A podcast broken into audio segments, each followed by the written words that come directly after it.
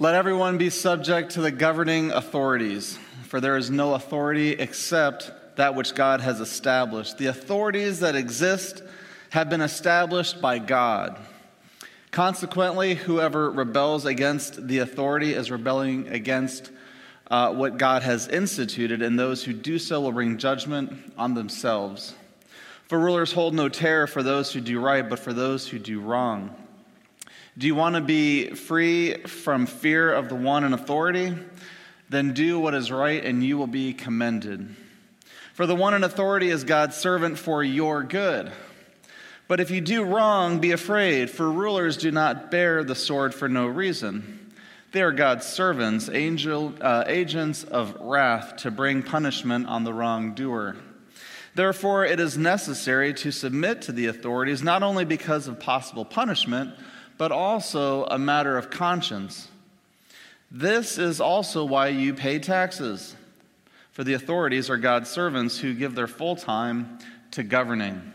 Give to everyone what you owe them. If you owe taxes, pay taxes. If revenue, then revenue. If respect, then respect. And honor, then honor. I would love to tell you this morning that the Apostle Paul is really not telling us what we think he's telling us. I would love to tell you that this particular portion in Romans uh, 13 was inserted later by scribes. I would love to tell you that at the time Paul wrote this, he was not fully aware of Nero's uh, destructive power against the Christians and Jews living in Rome, and that there was relative peace happening within the region. I would love to tell you that the Apostle Paul was only looking towards the coming of the Messiah, the returning of the Messiah, I should say, uh, the second coming, and that's what he is mentioning at the end of chapter 13. So he's saying, look, this is only temporary. You only have to do this for a little bit of time. Just put up with it for a little bit, and then it'll be okay. I would also love to tell you that the Apostle Paul is only telling you to uh, be. Uh, submissive to these authorities if they are only following after what God's heart is leading them towards. And that you should only obey as long as they are functioning as such. And I would also love to agree with maybe some liberal commentators which are saying that Paul is just being sarcastic here. This is an over exaggeration of something that the people would read and be like, nah, we get it, Paul, you're just joking here.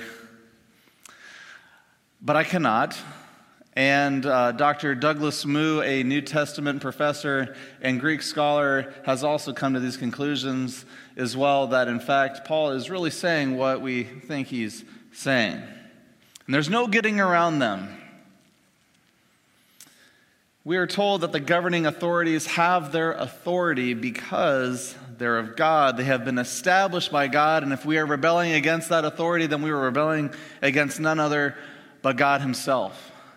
But is that all that this passage is saying? Some of you are like, I sure hope so. Well, we're going to get into it. I can see from your discomfort that you would really hope that I would unpack this in a way to make us feel good and happy, and, and there's going to be uh, unicorns and, and rainbows after this, and um, there might not be. Are you saying that we should maybe just have to blindly submit then to these governing authorities that are over us and, and not push against it if we see that they are going against God's will and God's heart? So, thank you, Pastor John, for allowing me to take and tackle this softball uh, sermon topic as we get into Romans 13, which is not his fault. In fact, it's a topic, an area that I have kind of struggled with every time I've read chapter 13 in Romans and uh, wanted to do a deep dive into it this week as well. But Romans 13, specifically 1 through 7, has been used throughout history by those who are in power to subjugate those who are not in power. We see it in politics as well. In fact, on June 15, uh, 2018, then uh, General uh, Attorney uh, Eternal, uh, Attorney General Jeff Sessions quoted it he, as he defended the Trump administration from separating children from their parents at the borders. Uh, and he cites this very passage. He says, I would cite to you the Apostle Paul and his clear and wise command in Romans 13 to obey the laws of the government because God has ordained them for the purposes of order. Then Sessions went on to say orderly and lawful processes are good in themselves and protect the weak and the lawful. And then later on, White House Press Secretary Sarah Huckabee Sanders summed up the same idea and it said, It is very biblical to, oh, and very biblical to enforce the law. For people who are in power, Romans 13, 1 through 7 is always used to their benefit, but as soon as that power shifts and they are no longer in power, Romans 13, 1 through 7 then sounds sort of oppressive and sort of questioning why we should do this. And I hope you can see the irony of how that plays out um, in our political system as well. Needless to say, I will tell all of us here to be careful not only in how we apply this scripture passage into our lives, but how we read all of scripture and live it out in the world today.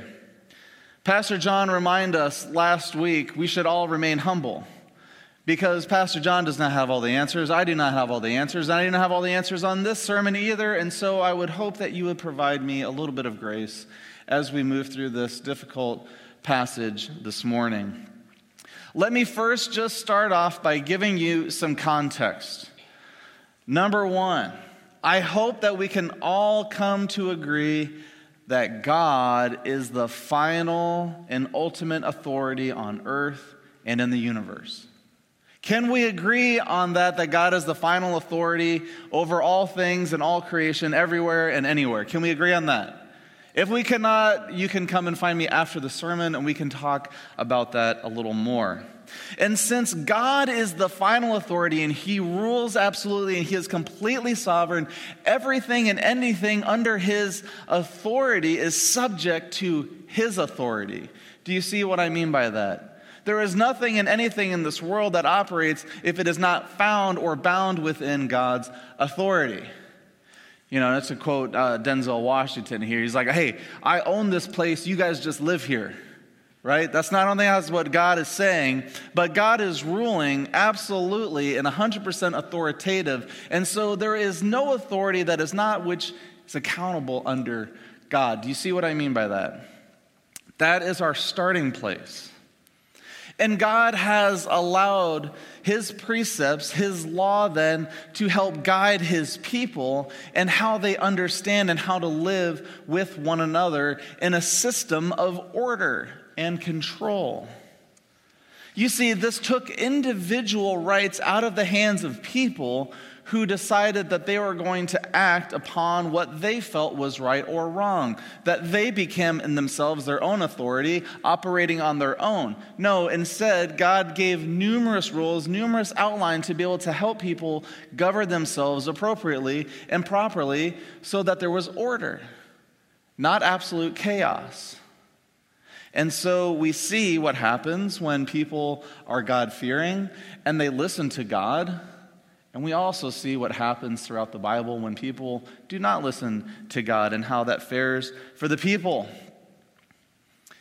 So, God allows authority, people to have authority for a certain time, for a specific purpose, for God's purposes. And in fact, if we go to Revelation chapter 13, looking at verses 5 through 8 specifically, God even tells us that Satan is going to have a certain amount of authority and rule over people on this earth as well. And we see again how those who are in governing bodies above us do things right, do things wrong, follow after God's heart, and do not follow after God's heart. And in fact, this is the context because the Apostle Paul, when he gets into 13, look what he says back in chapter 9. He's referencing this man, Pharaoh. And in chapter 9, 14 through 18. And in verses 22 through 23, we see this context. He says, What shall we say then? Is God unjust? Not at all. For he says to Moses, I will have mercy on whom I have mercy, and I will have compassion on whom I have compassion. It does not therefore depend on human desire or effort, but on God's mercy. For scripture says to Pharaoh, I raised you up for this very purpose, that I might display my power in you, that my name might be proclaimed in all the earth. Therefore, God has mercy on whom he has mercy, or he wants to have mercy, and he hardens whom he wants to harden. And then we skip down to verse 22. But what if God, although choosing to show his wrath and make his power known before, with great patience, the objects of his wrath prepared for the destruction? What if he did this to make the riches of his glory known to the objects of his mercy, whom he, whom he prepared in advance for glory? The Apostle Paul, when he gets to 13, is going back, I think, to Romans 9 to make his point. You see, at the time of Pharaoh, the Hebrews were enslaved for around 400 years. And do we see those people at that time rising up and rebelling against the Pharaoh? In Scripture, it does not say anything about that. But what we do hear is that God heard their cries, He heard their oppression, and He decided to do something about it. He changed those people then into a powerful nation to bring about His light into this world. Pharaoh's heart was hard, and God had hardened Pharaoh's heart as well. And I don't believe that Paul would have mentioned this earlier, not to just bring it up again in his point in Romans 13. I think the two are connected. Paul knew who Nero was, and he knew how ruthless he was in the punishment against those who were Jews and who were Christians. They were kind of one and the same in his mind, and there was rioting, and people were being killed. And this is the context in which Paul is writing his letter to the church in Rome. They probably might have scratched their head on reading this for the first time as well. And Paul also knew that when he wrote this letter to the church in Rome that it would probably circulate back to Nero himself, telling Nero in fact, you're not God. God is God. But this idea of submission that the apostle Paul is talking about in 13 is not a new concept in submission at all. If you go back and you look at Ephesians chapter 5 and chapter 6, as well as Philippians chapter 2, we see that Paul lays out what submission looks like, specifically in 521. He says, Submit to one another out of reverence for Christ. And wouldn't you know that in this context in chapter 5, Paul is talking about our relationships with other people and how to navigate that relationship with one another and how we need to navigate our relationship between us and God. Christ and the church as well. And then in chapter 6, starting in verse 10, he says, Finally, be strong in the Lord and in his mighty power. Put on the full armor of God so that you can take your stand against the devil's schemes. For our struggle is not against flesh and blood, but against the rulers, against the authorities, against the powers of this dark world, and against the spiritual forces of evil in the heavenly realms.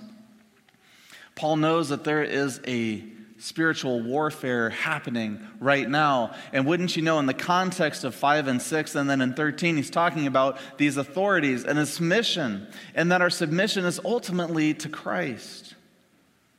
And this is why we can see how laws and policies that are in place today can seem like they were born out of Satan's mind himself. So let's go back and look at the primary message so that I can make sure we're all on the same page for the next part of the sermon. Verse 1 Let everyone be subject to the governing authorities, for there is no other authority except that which God has established. The authorities that exist have been established by God. Everybody understands now we're under the context of God being the ultimate authority and how any authority is subject to God. Verse 2 Consequently, whoever rebels against the authority is rebelling against what God has instituted. For those who do so will bring judgment on themselves. For rulers, hold no terror for those who do uh, to do right, but for those who do wrong. Do you want to be free from fear of the one in authority? Then do what is right, and you'll be commended. I believe, again, once it, Paul is talking about that authority that which God has established, that institution of authority, again, subject to him and Some of those people may or may not be following after God's own heart, but he is warning them. If you want to rebel against these governing authorities, you need to also be aware of the consequences that are going to be to follow. You're going to be punished because of the rules that have been instituted over you. Whether you like the rules or not, they're still the governing laws of the land. And if you choose to rebel against them, then you will have to submit to the consequences. You're going to be punished because of what the law says, not because you like it or not. And he says, if you do what is right, you're going to be commended. Commended by who? God or the authorities? I would say that it would probably be those individuals that we are under that we would be commended by. We go to verse 4 For the one in authority is God's servant for your good. But if you do wrong, be afraid. For rulers do not bear the sword for no reason. They are God's servants, agents of wrath to bring punishment to the wrongdoer. Therefore, it is necessary to submit to the authorities, not only because of possible punishment, but also because of matter of conscience. Paul is saying, look, capital punishment exists for a reason. And if there was no governance at all that possibly could wield the sword, we would be able to get away with whatever we wanted. There would be absolute chaos. And in fact, if there was no governing authorities, that would be anarchy. Things would be chaotic. You go and you pick up your phone to dial 911, just like they had back at the time that Paul wrote this letter, and nobody would come to respond. It would be absolute chaos. And this is why we actually pay our taxes, we do our revenue uh, as we see starting in verse 6. Pay your taxes, pay your revenue if you owe revenue. If you owe someone honor, honor, and then respect and respect. How would this work out today if we all decided not to pay our taxes? Some of you might be jumping up and down, like, yeah, no more taxes, stick it to the man, right? But we'd have no schools, we'd have no police, we'd have no fire, our bridges would be falling apart, the roads would be in disarray, and there would be chaos everywhere. So, in fact, this governing authority above us is actually for our good. And so we pay for those things because people have committed their time and effort to providing those good things for us. And we don't always appreciate what our tax dollars are always being used for. We can agree on that. But nonetheless, we still do it because that's what we're told to do. And since we live and we uh, submit to what those authorities are, that's just what we do. So, Paul's point you have people and authority above you, and God is in control, not them. God's in control. Submit to God. Pay these people whatever they deserve, whatever they need. God's going to take care of you. And if you decide to rebel against this governing authority above you, just be prepared. They do wield the sword for a reason. But now we're in the part of the sermon where maybe you need to take a break. Just take a breath for a moment. We're about half, we're just a little bit halfway through. If you need to stretch, stand up, or whatever, that's okay because you still have questions. You're still wondering the tension that you have in your head right now.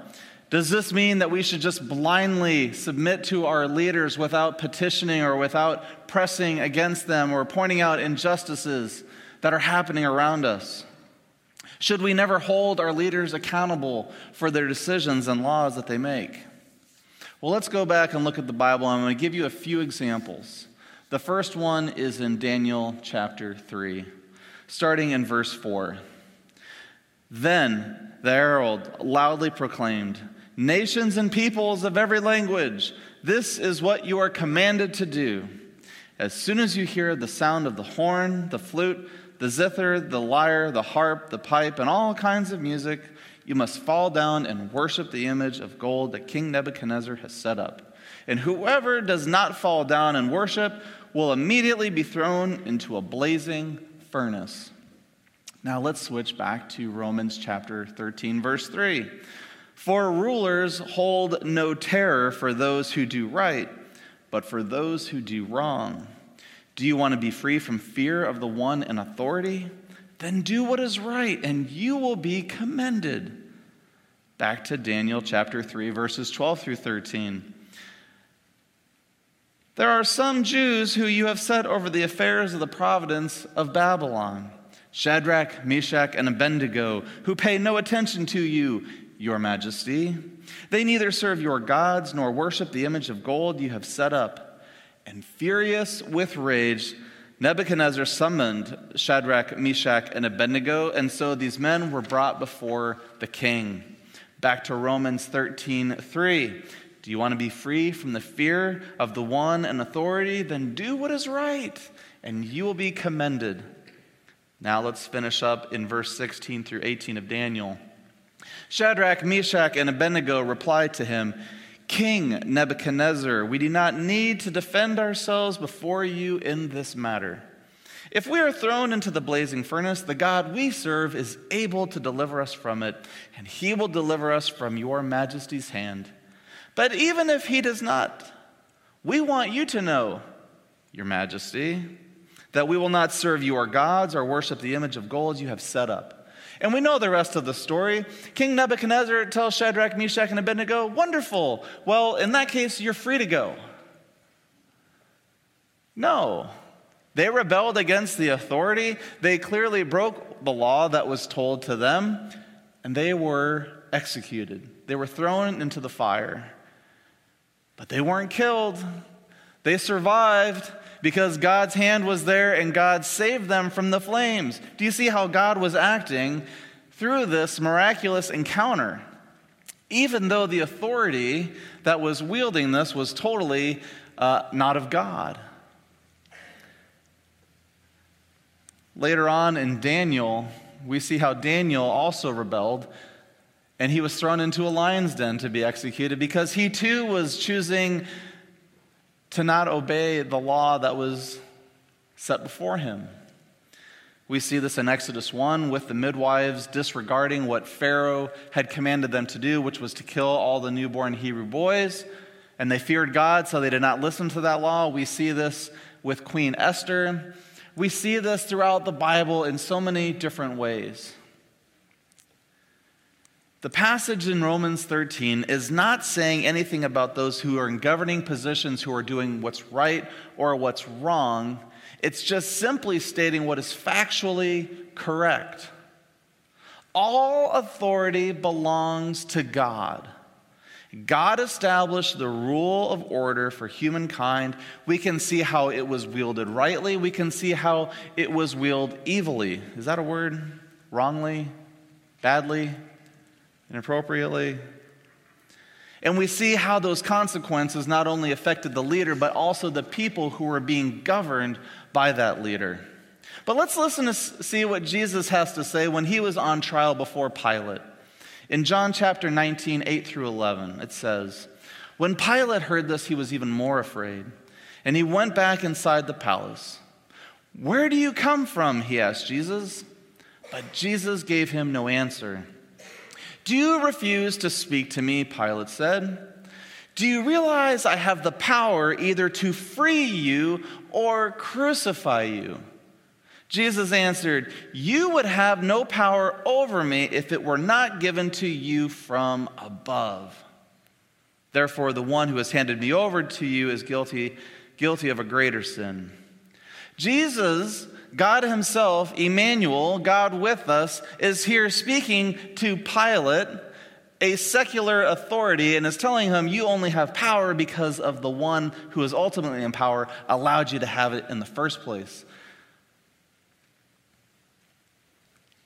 Now,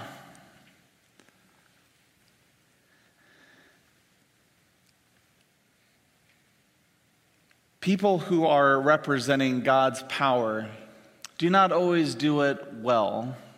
They do not always do it with mercy. They do not always do it in love. And they do not always do it in compassion.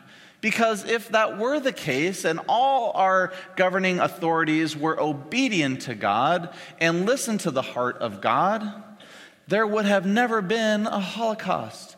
Jesus would have never even been crucified. The slave trade that took place here in our country from the 1600s to the 1800s would have never happened. The decimation of a First Nations people here would have not occurred. Sanctioned lynchings would have not happened. On demand abortions would not be a thing. And overreaches of our freedoms and restrictions by our government today would never be a thing. Everything would just be rainbows and unicorns. So don't be mistaken that just because the authority and the positions are established by God, ordained by God, and it represents his wrath, his judgment, and justice, it does not mean that those governing authorities are always doing what is right. And they do not always make the best decisions. And yet, throughout all of history, God has still always been in charge. Today, God is still in charge. So, when do we push against these governing authorities? That's what you're all wanting to know, maybe.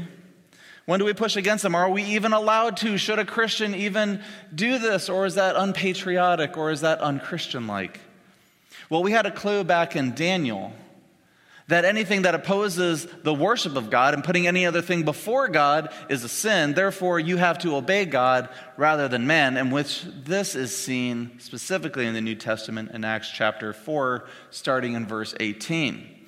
Then they called them in again and commanded them to not speak or teach at all in the name of Jesus. But Peter and John replied, Which is right in God's eyes, to listen to you or to him? You be the judges. As for us, we cannot help speaking about what we have seen and heard. What is right in God's eyes? That's the clue. They knew that it was to continue to preach the name of Jesus. And wouldn't you know, the authorities that were above them said, Great, keep on doing it. We know that you're following after God. They did not, because we see later on in chapter 5, verses 28 through 29. The apostles were brought back in to appear before the Sanhedrin to be questioned by the high priest. We gave you strict orders not to teach in his name, he said, and you have filled Jerusalem with your teaching and are determined to make us guilty of this man's blood. Peter and the other apostles replied, We must obey God rather than human beings. You see, just as the government is a representation of God's authority to govern and rule well, the government is not God. The president is not God. No ruler ever in history on this earth is God. Well, Jesus. But that's it. God is God. God is in charge. God is the ultimate authority. And so, we are told that if it goes against the nature of God, that we are to speak up against it. And that's why there were prophets all throughout the Bible. They were the ones who confronted those who were in power to tell them what exactly was wrong, what was right, where they needed to fix themselves, and where they needed to fix the situations, and how they got put in the situation in the first place. And it does not relieve our responsibility as Christians to be a prophetic voice as well, to also call out what we see as unjust, where we also need to help those who are marginalized and to petition a government to be able to do what's right, even if they're not following after God or even if we think they're following after God. When we rebel, or when we choose to not submit, it should not be through violence. It should not be through hate or hating each other through social media, because I see that all the time, but through prayer did I say prayer before? You should be praying for people who are in the governing authorities above us, giving them, asking God, give them discernment, give them wisdom, help them to make wise and good decisions that would reflect your heart, help them to get past themselves, to do what is wrong or to do what is right, even when other people who are telling them to do what is wrong, and it might cost them their office, but that they would stand up to do right. And if you openly protest, then you must also face and be submissive to the consequences that could potentially happen.